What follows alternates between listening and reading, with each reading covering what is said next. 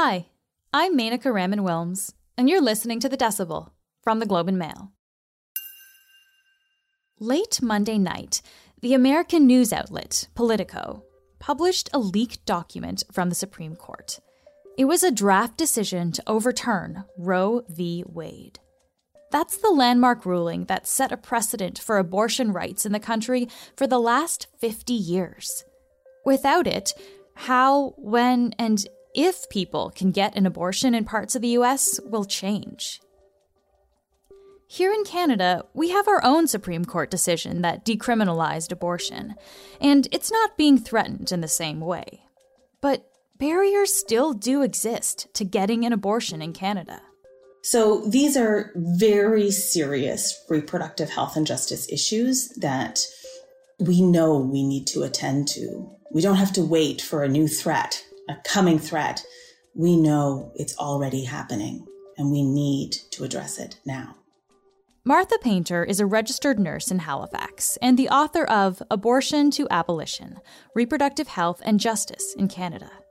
She joins us today to talk about her work providing abortion and how far abortion access has come, depending, though, on where you live.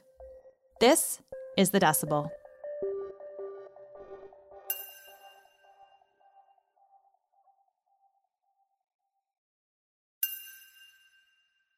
Martha, thank you so much for speaking with us today. Thanks for having me. What did you think when you heard the news of this draft ruling in the US that would knock down Roe v. Wade and effectively allow states to ban abortions? Well, of course, my first reaction is uh, grief for my colleagues in the US who are providers of abortion, um, for patients in the US who have been uh, dealt this very serious um, blow. I'm also always concerned when there's news about the US that we're not meeting it or complementing it with information about how things work right now in Canada. If they think that there are these extra restrictions on abortion, it can serve as a barrier to what is already sometimes quite challenging accessing care here where it is completely decriminalized, where it is publicly funded. And so, did you see, I guess, kind of that initial reaction where people had some confusion around what things are like in Canada that, that is different than in the US? Yes, one of the things I see a lot of is this could happen here right away. It's already happening in PEI, for instance. That that would circulate a lot. So people aren't aware of the um, really incredible changes that have happened to abortion access over the past five, ten years. And just just to clear up, you mentioned PEI there. Is is abortion accessible in PEI today? In 2016, there was a long overdue lawsuit that um, I was part of this work. We brought against the government of PEI for the constitutional violation of failing to provide uh, abortion care on island because there hadn't been care on island for several decades. And the government actually would pay for procedures to happen in Nova Scotia or um, in New Brunswick. Uh, we were successful. And in 2017, PEI opened its abortion service program. It includes medication abortion, which can be uh, acquired at two different sites in Charlottetown and Summerside, and a comprehensive surgical abortion suite in Summerside. And it is really important that people know that and that they know they just call one number and they will get the care they need. Let's look at the the overall Canadian context for a bit here, then, Martha, to kind of take it back and, and see how things have evolved in this country. So, in, in 1988, our Supreme Court of Canada ruled on a case called R.V. Morgentaler, which decriminalized abortion. Is this the same as legalizing abortion in Canada? Basically, what it does is it removes abortion from the criminal code.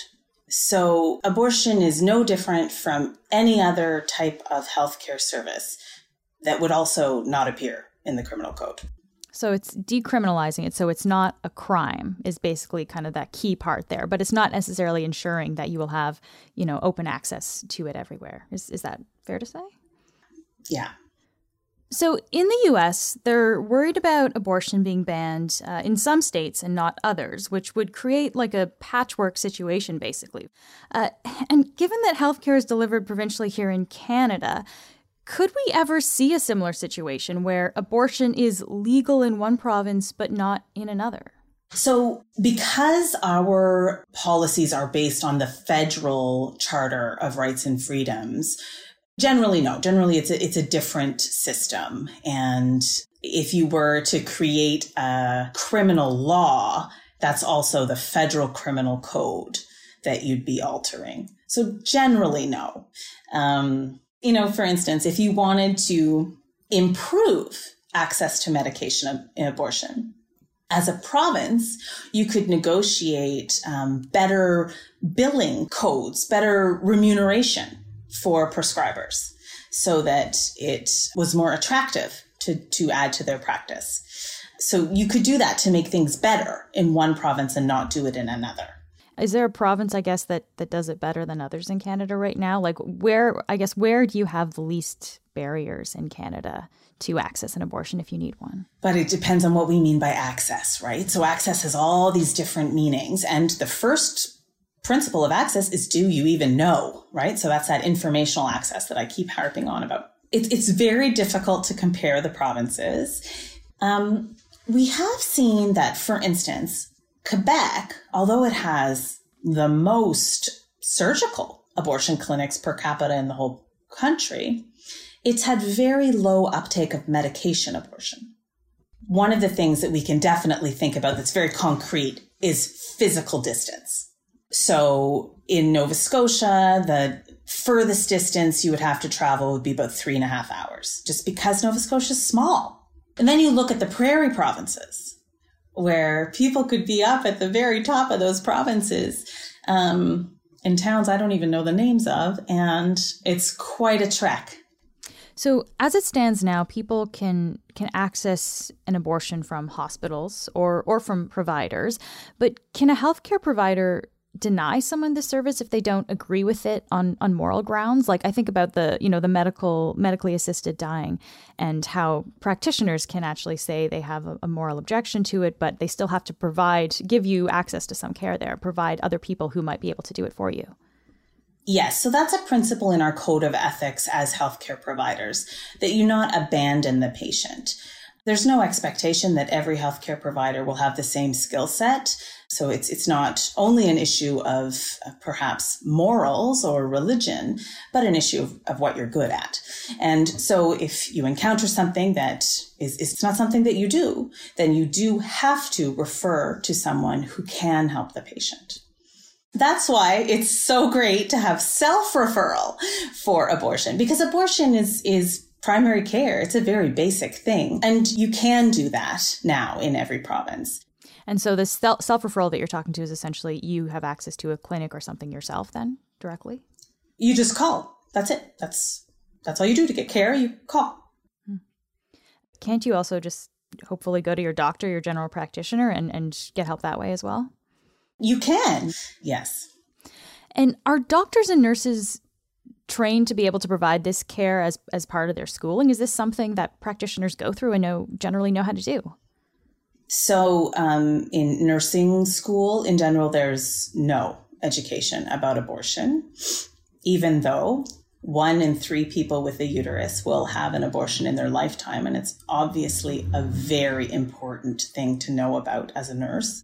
For physicians in med school, some get a little bit, like maybe one lecture about um, abortion. And then otherwise, they'd have to choose to have an elective, to go by themselves, to have um, clinical exposure. So, despite its importance, it is not standard curriculum in any of the health professions. Why? Why is that? It seems like a it seems like a strange thing. Why not? In general, our society um, and our schools, we just have not paid enough attention to reproductive health care, even though everybody has it. It is essential, it is basic, foundational, all those things. We just haven't cared. So this is one of the areas where I do the most uh, most of my work is educating healthcare practitioners about how it works and you can do it too. Because if you don't know, then of, of course you're not doing it. And the limited number of practitioners is a really key part of our access problem, especially in rural, remote, northern communities. So, Martha, as a registered nurse yourself who does work in reproductive health care, you actually do administer abortions. What's your job like?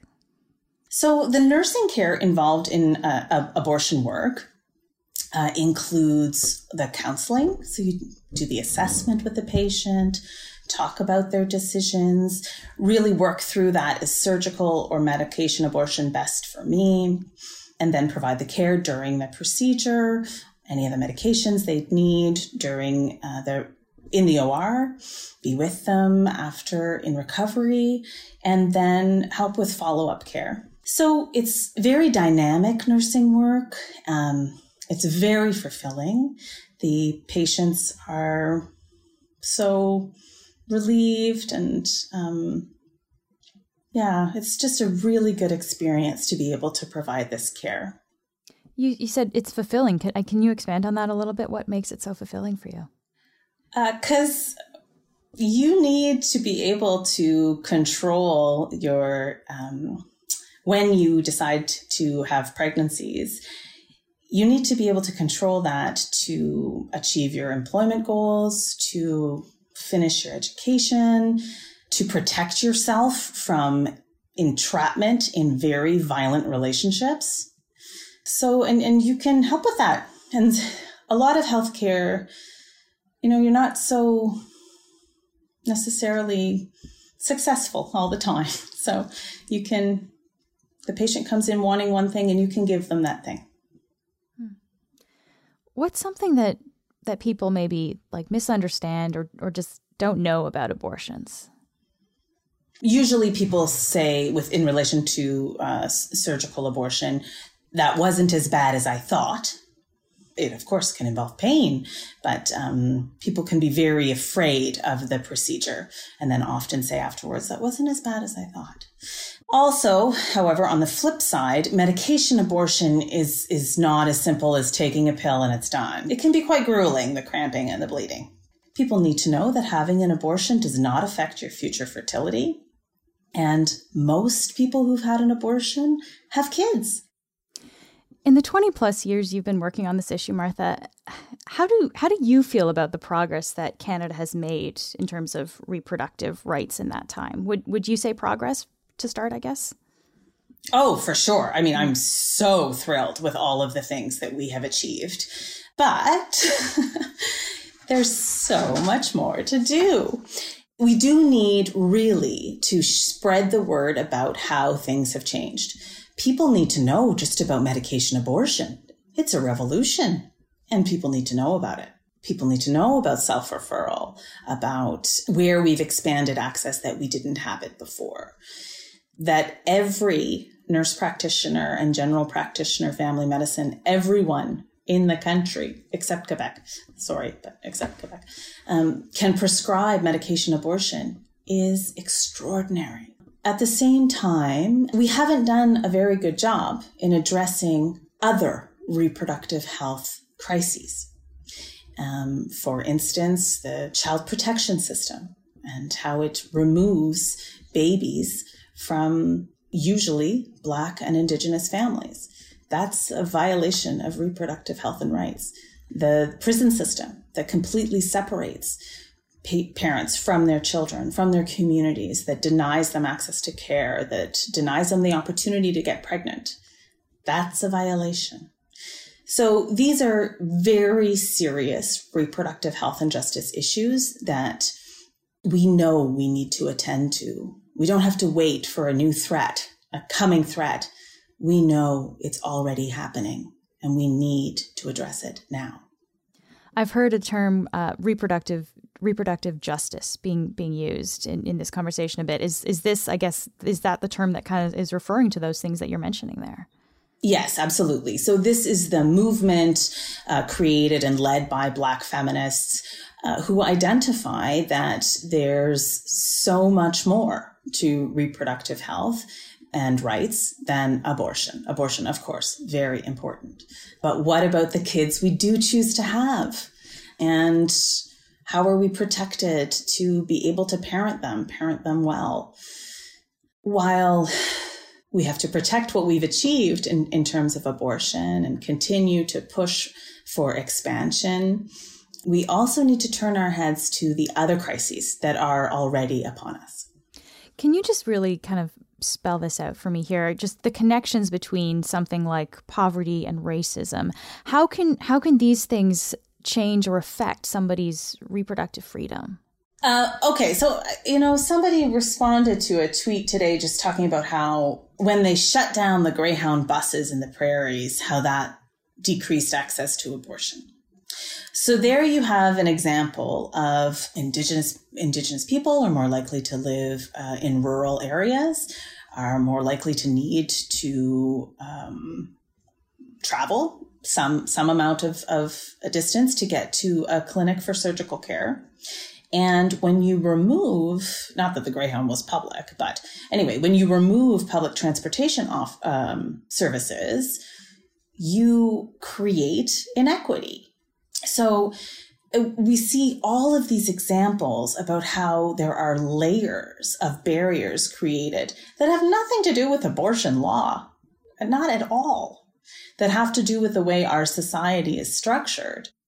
So I mean it sounds like it really does come down to to access. So even though abortion is legal in Canada, we, you know, on on kind of that level we should all have access. When it really gets down to the details of who does have access and who struggles with that access, that's that's the sticking point here. Exactly. Yes. Yeah. Well, I mean, it yeah, it does sound like it can be pretty difficult sometimes to get information on abortion services in Canada. So maybe if if someone is listening and they want to learn more about this, where should they go or where can they look to actually find this information? So another really important thing that we haven't even talked about yet is the crisis pregnancy centers and the danger that they present because they often come up uh, when you Google, I want an abortion in Saskatchewan, you are very likely to get hits on crisis pregnancy centers, which are fake clinics and operate for the purpose of providing disinformation. They pretend to be clinicians, they pretend to do health services, and, and they don't. Um, what so, can you explain that a little bit more? Like what what is their purpose then? To pressure people out of having an abortion. They operate on a currency of guilt. And there are religious affiliated usually. Many of them are registered charities. So, yeah. So, when you're a registered charity, you can get quite the budget through fundraising and use that budget to promote your services. And we don't see the provinces promoting their abortion clinics. Um, and we do see the crisis pregnancy centers promoting themselves. So that's an area where everybody has to be cautious.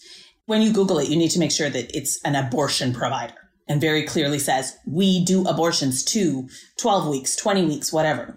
Many of the services are affiliated with provincial health authorities, um, like Nova Scotia Health or Alberta Health Services, what have you. And when you see that, you know, okay, it's connected to uh, health services. It's not an independent crisis pregnancy center. And organizations like Action Canada, which is our real national advocate for sexual and reproductive health, they have a, a toll free line you can call to get directed. Every province does have public websites with the information. It's just, can you find it in all the weeds of the crisis pregnancy centers? Hmm. Martha, thank you so much for taking the time to speak with us today. Oh, my pleasure.